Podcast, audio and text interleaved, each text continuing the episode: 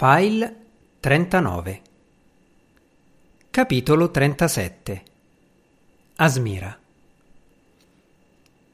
Asmira si mosse anche se sapeva che tanto era inutile. Non avrebbe raggiunto Caba prima dell'ombra. Non c'era niente che potesse fare per impedire che il mago tornasse in possesso dell'anello.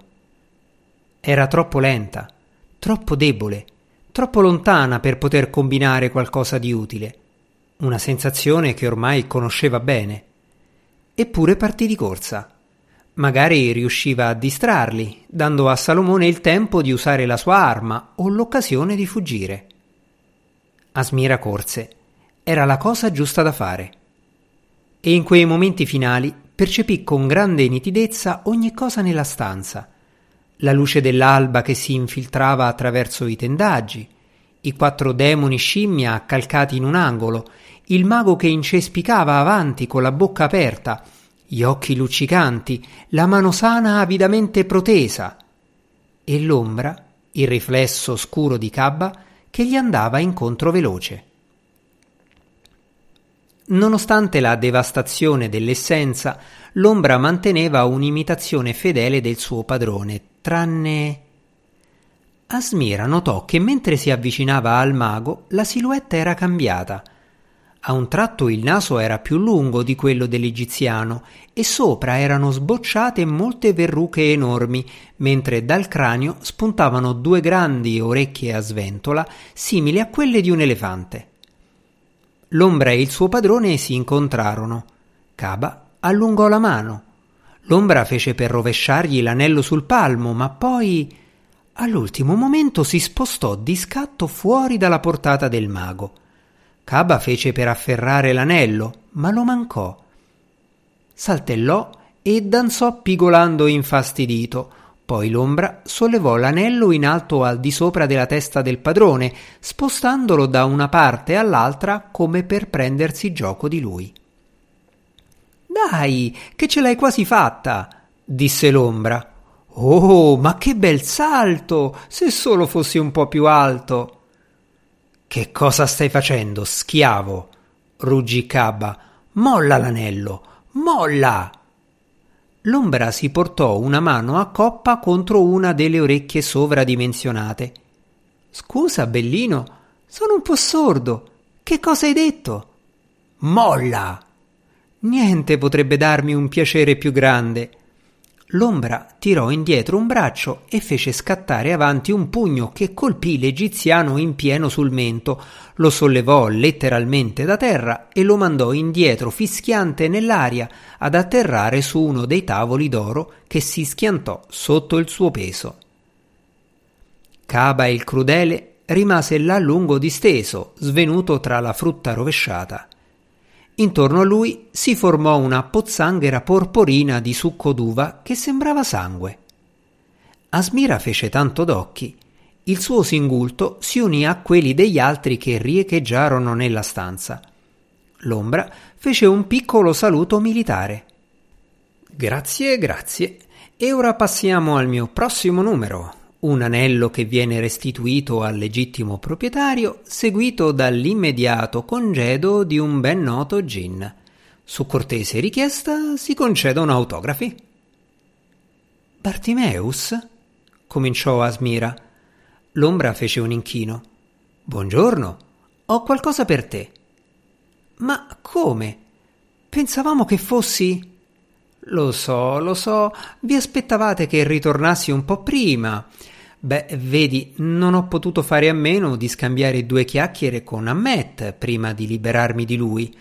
Ho dovuto dargli una lavata di capo, fargli capire che si stava comportando in modo sbagliato. Dopodiché sono venute le sue implorazioni di pietà, tutte le inevitabili manfrine, preghiere. Lo sappiamo come la mettono giù dura questi Marit. L'ombra sembrò accorgersi solo allora del gruppetto di demoni che se ne stava ai margini della sala. Salve ragazzi, disse Allegra. Spero che stiate prendendo appunti. È così che vanno trattati i padroni. Lo stupore di Asmira svanì per l'improvvisa urgenza di una domanda. Ma allora di sicuro hai ancora. L'ombra aprì la mano. Nel punto in cui era l'anello di Salomone, l'essenza del gin stava friggendo e sputacchiando, mandando nell'aria fili di rovente vapore rosso. Credevo di averti ordinato di buttarlo nel mare, disse Asmira. Lo hai fatto, e io ho eseguito il tuo ordine alla lettera. Beh, più o meno. Ce l'ho fatto cadere dentro, solo che poi l'ho ripescato immediatamente. Mettiamola così, si è bagnato. Devi stare attenta a come esprimi gli ordini quando vuoi giocare a fare la maga. Asmira, questo è il tipo di scherzetto in cui noi gin furbetti indulgiamo quando non siamo impegnati a salvare la civiltà. Il fatto è, proseguì l'ombra, che malgrado fosse una mia idea, alla fine ho pensato che gettando l'anello in mare si condannava il suo spirito a una cattività ancora più lunga di quella che già sta soffrendo, e non mi è parso giusto. Non lo vorrei sulla coscienza. Così, come da tua originaria richiesta e, francamente, perché brucia maledettamente, ora lo ridarò a te. Ovviamente sta a te decidere che cosa farne. Prendi. Le lanciò l'anello. Asmira lo prese al volo, gemendo per il dolore, ma questa volta non lo lasciò andare. Invece, senza esitare, si girò e si inginocchiò di fronte al re che aspettava in piedi dall'altra parte della stanza. Potente Salomone, cominciò, la cui magnificenza e maestà sono sconfinate. Sollevò la faccia per la prima volta e scoprì che il grande re la stava guardando a bocca aperta come un pesce spiaggiato. Aveva il volto e le spalle nere di fuligine e i capelli dritti in testa come spiedi ritorti. Oh, si spaventò. Che cosa vi è successo? Salomone sbatté le palpebre. Veramente non lo so bene neanch'io. Quando sembrava che Caba stesse per riprendere l'anello, gli ho rivolto contro questo serpente d'oro. Ho schiacciato qualche bottone e. ed è successo di tutto. Prima ho ricevuto una specie di scossa, poi il marchingegno mi ha buttato dritto in faccia una nuvola di fumo bituminoso. Spero di non avere un aspetto poco regale. Asmira parlò con un filo di voce. No, non è terribile. Meno male che non hai schiacciato anche il terzo pulsante, disse il gin. Quello rilascia una puzza davvero orrenda che. esitò, annusò l'aria. Oh, l'hai fatto. Grande Salomone, riprese Asmira con una certa fretta. Vi restituisco dunque ciò che è vostro. Chinò il capo e porse le mani a coppa. I poteri dell'anello la scottavano, ma strinse i denti e le tenne ferme. Io e Bartimeus ci rammarichiamo per il male che vi abbiamo inflitto e ci rimettiamo alla vostra saggezza e alla vostra pietà. L'ombra trasalì e lanciò un grido. Ehi, lasciami fuori da questa storia. Io ho agito sotto costante coercizione, tranne adesso, quando ho riportato indietro l'anello. Asmira sospirò, sollevò le mani più in alto. Salomone intanto non si era ancora mosso. Mi assumo pienamente ogni responsabilità, o re, disse, e chiedo che il mio servo sia assolto da qualsiasi colpa per tutti i danni che ha commesso. Si voltò leggermente di lato a guardare accigliata verso l'ombra. Ecco, contento così? Direi che può andare. Al che Salomone si mosse verso di loro avvicinandosi. L'ombra zittì. Dalle quattro scimmie nell'angolo si levarono pigolii nervosi. Persino il mago svenuto sul letto di frutta gemette e girò la testa. Silenzio nella sala. Asmira aspettò con la testa china e le mani che bruciavano. Non si faceva alcuna illusione riguardo al destino che molto probabilmente l'avrebbe aspettata e sapeva che se lo sarebbe meritato.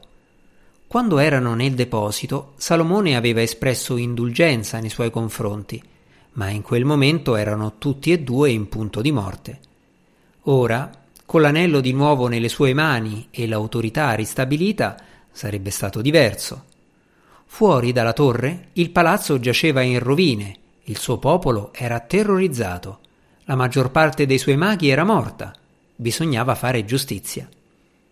Asmira sapeva tutto questo, ma non era spaventata. Dentro di sé si sentiva calma e in pace. Il fruscio di una veste dorata si avvicinò. Asmira non alzò nemmeno gli occhi.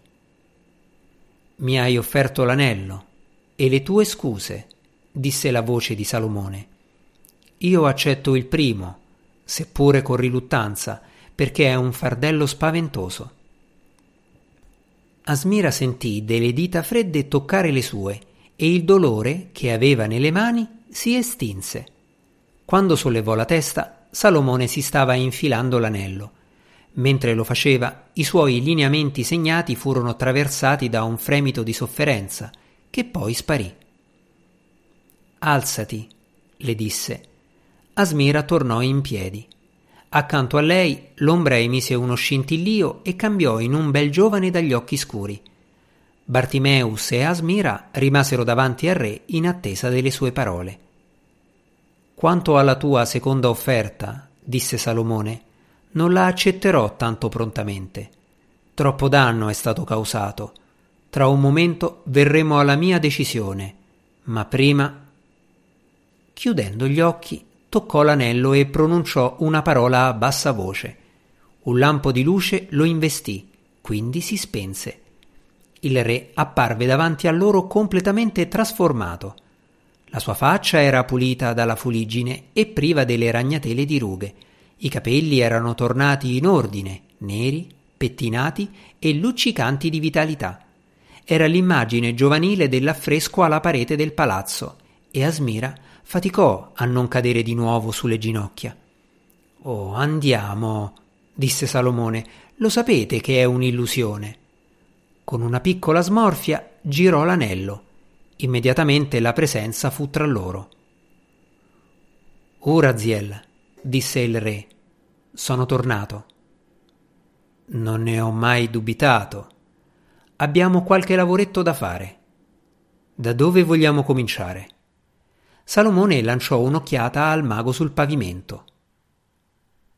Caba stava gemendo, si contorceva piano.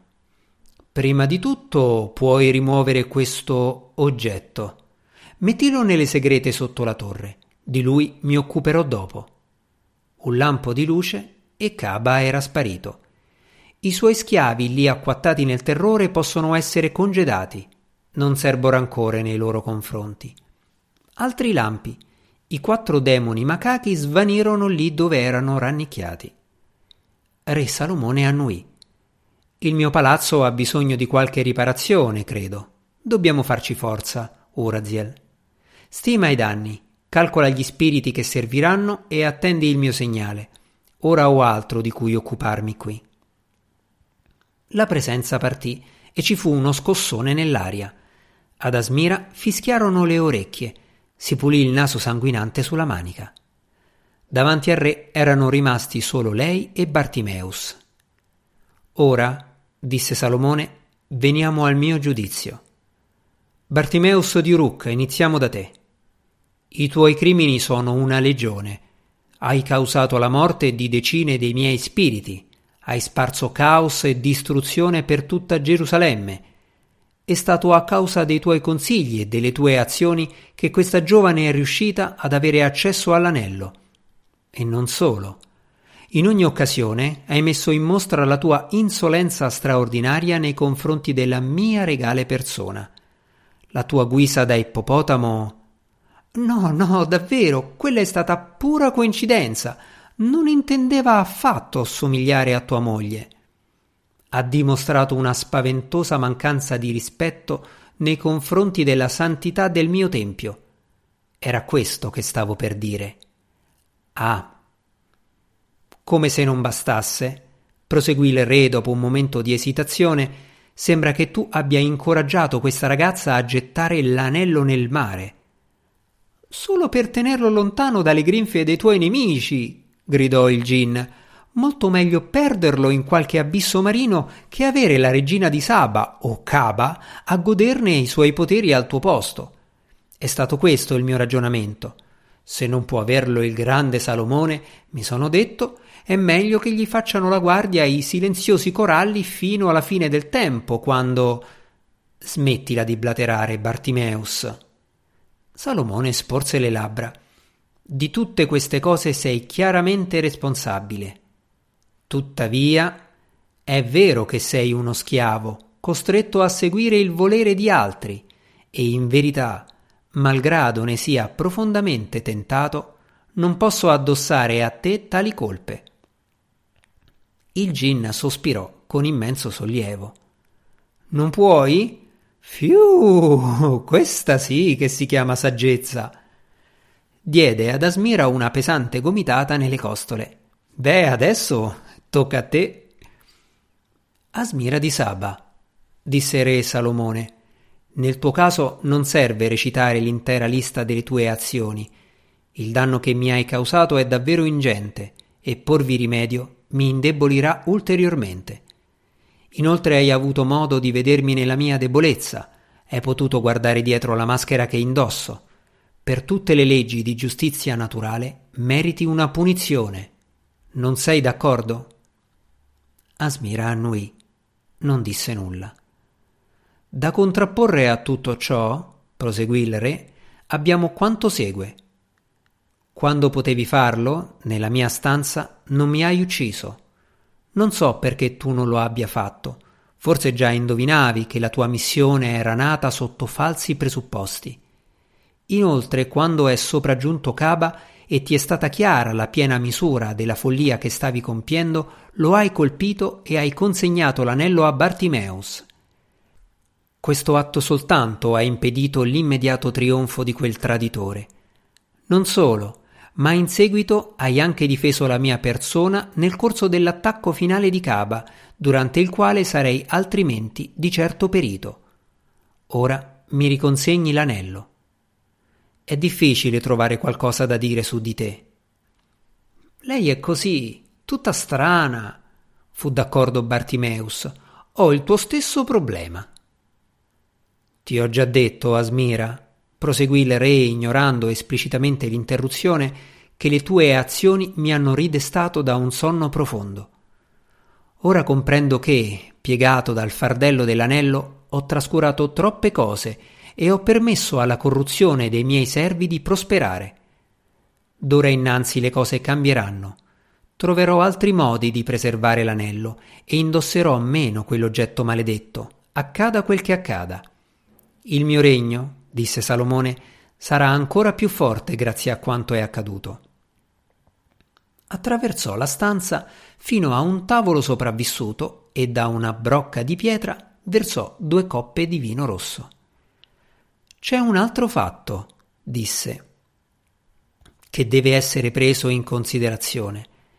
Attaccarmi non è stata una tua spontanea decisione e credo che tu non avessi altra scelta in merito. Anche tu, Asmira, stavi agendo per ordine di altri. In questo senso sei molto simile a Bartimeus. Il gin diede un'altra volta di gomito ad Asmira. Che ti avevo detto? sussurrò. Di conseguenza, disse re Salomone, la colpa va cercata altrove. Uraziel? La presenza gli fu accanto sospesa. Padrone? Porta qui la regina di Saba. La figura svanì. Bartimeus emise un fischio. Ad Asmira si contrasse lo stomaco e a un tratto lo strano senso di calma che aveva sperimentato durante tutta la durata del giudizio cedette il posto alla tensione. Salomone scelse un acino d'uva da una fruttiera e lo masticò assorto. Prese in mano le due coppe di vino e si voltò verso uno spazio vuoto al centro di un vicino tappeto. Un lampo di luce, un odore di panna e rose, la regina Balkis apparve sul tappeto. Indossava una lunga veste bianca con ornamenti dorati e collane d'oro e d'avorio. Portava i capelli raccolti in alto al di sopra di una coroncina d'oro e ai lati del collo aggraziato pendevano orecchini di oro ritorto. A stridere leggermente, con l'impressione generale di bellezza ed eleganza, c'erano la sua espressione vacua di ottuso sconcerto e una sfumatura verdognola della pelle che non passava inosservata. Vacillò un istante sui due piedi, ansimando e ammiccando, e si guardò intorno. Il giovane sumero si sporse verso Asmira. Il trasferimento spontaneo mette la nausea, sussurrò Bartimeus. Però va detto che si sta trattenendo. Niente spruzzi di vomito in giro. Si vede la schiatta. Benvenuta a Gerusalemme, vostra altezza. Salomone le porse con disinvoltura una coppa. Vi andrebbe un po' di vino? Balkis non gli rispose. Il suo sguardo si era posato su Asmira e, dopo un momento di dubbio, si illuminò. L'aveva riconosciuta emise un piccolo grido. Vostra Altezza, cominciò Asmira. Giovane infida. Il viso della regina si fece improvvisamente bianco, chiazze rosse le infiammarono le guance. Mi hai tradita. Fece un passo esitante in direzione di Asmira. Sollevò una mano con le unghie protese. Niente affatto, disse Salomone scivolando a frapporsi tra loro. In verità è proprio il contrario. Questa è la vostra più fedele servitrice. Ha portato a termine la missione, mi ha rubato l'anello, ha sgominato le persone che vi minacciavano in mio nome. Senza di lei il futuro di Israele e quello di Saba, cara Balkis, sarebbe stato davvero gramo. Io le sono debitore, disse Salomone, e lo siete anche voi. La regina Balkis non disse nulla.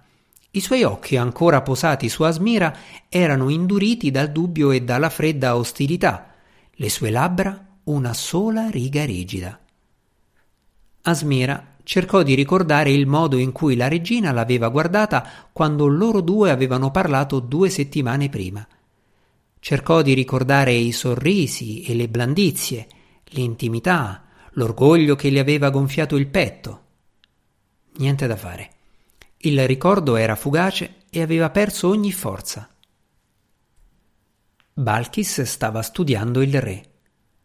Questo è ciò che dite, sire, ammise finalmente, ma io rimango convinta del fatto mio. Davvero? Salomone fece un inchino cortese. Non mi sorprende. Vi abbiamo senz'altro colta alla sprovvista. Le porse il vino e riversò sulla regina tutta la radiosità del suo sorriso. Questa volta Balkis prese la coppa. Posso dunque proporvi, disse, di accompagnarmi in una passeggiata nel mio palazzo, dove si sta effettuando qualche piccolo lavoro di ricostruzione? Potrò fornirvi ulteriori dettagli e ne approfitteremo per parlare delle relazioni dei nostri due paesi che, sarete d'accordo, hanno alquanto bisogno di migliorare. Il contegno della regina si era un po' ricomposto. Si inchinò rigida. Molto bene. Intanto la vostra guardia. Balkis scosse la testa perentoria. Quella non è più una mia guardia. Non so proprio chi serva adesso. Solo per un istante Asmira provò un dolore profondo come la lama di un coltello nel cuore. Poi la fitta dileguò e altrettanto accadde alla sua agitazione per l'arrivo della regina. Con sua grande sorpresa tornò a sentirsi molto calma. Guardò la regina dritto negli occhi. Balkis prese un sorso di vino e si voltò. In tal caso, disse Salomone sorridendo, non vi spiacerà, vostra altezza, se vi faccio una piccola proposta. Asmira tutto il fascino e la seduzione delle sembianze del re si volsero ora interamente su di lei. Vorrei farti un'offerta. Entra al mio servizio, diventa la mia guardia. Ho visto in prima persona le tue molte eccellenti qualità e ora so, anche se in qualche modo è buffo, considerando gli eventi della notte appena trascorsa, di potermi fidare ciecamente di te. Aiutami dunque a ristabilire il mio potere qui a Gerusalemme. Sii parte del mio nuovo più illuminato governo. Avrò bisogno di tutto l'aiuto che riesco a trovare nei prossimi giorni e settimane, poiché i miei servi sono stati dispersi e se qualcuno dei miei maghi è sopravvissuto, bisognerà tenerlo accuratamente sotto controllo. Aiutami a ricominciare, Asmira. Inizia una nuova vita a Gerusalemme. Sta certa, sorrise, che ti ricompenserò profumatamente. Detto ciò, Re Salomone posò la sua coppa di vino. Ma adesso è ora che io mi occupi della mia ospite più importante. Mia carissima Balkis, facciamo dunque la nostra bella passeggiata, dopodiché ci ritireremo ai padiglioni per un sorbetto gelato. Il ghiaccio, lasciate che ve lo dica, viene direttamente dai fianchi del monte Libano. Vi assicuro che non avete mai assaggiato nulla di più fresco. Prego. Le porse la mano. La regina di Saba la prese. Insieme traversarono la stanza girando graziosamente intorno ai calcinacci sul pavimento. Raggiunsero un arco dall'altra parte della sala e ci passarono sotto. Il fruscio delle loro vesti affievolì, il suono delle loro chiacchiere si spense. Se n'erano andati. Asmira e il gin si guardarono. Ci fu un momento di silenzio. Ecco come sono fatti i re e le regine disse Bartimeus.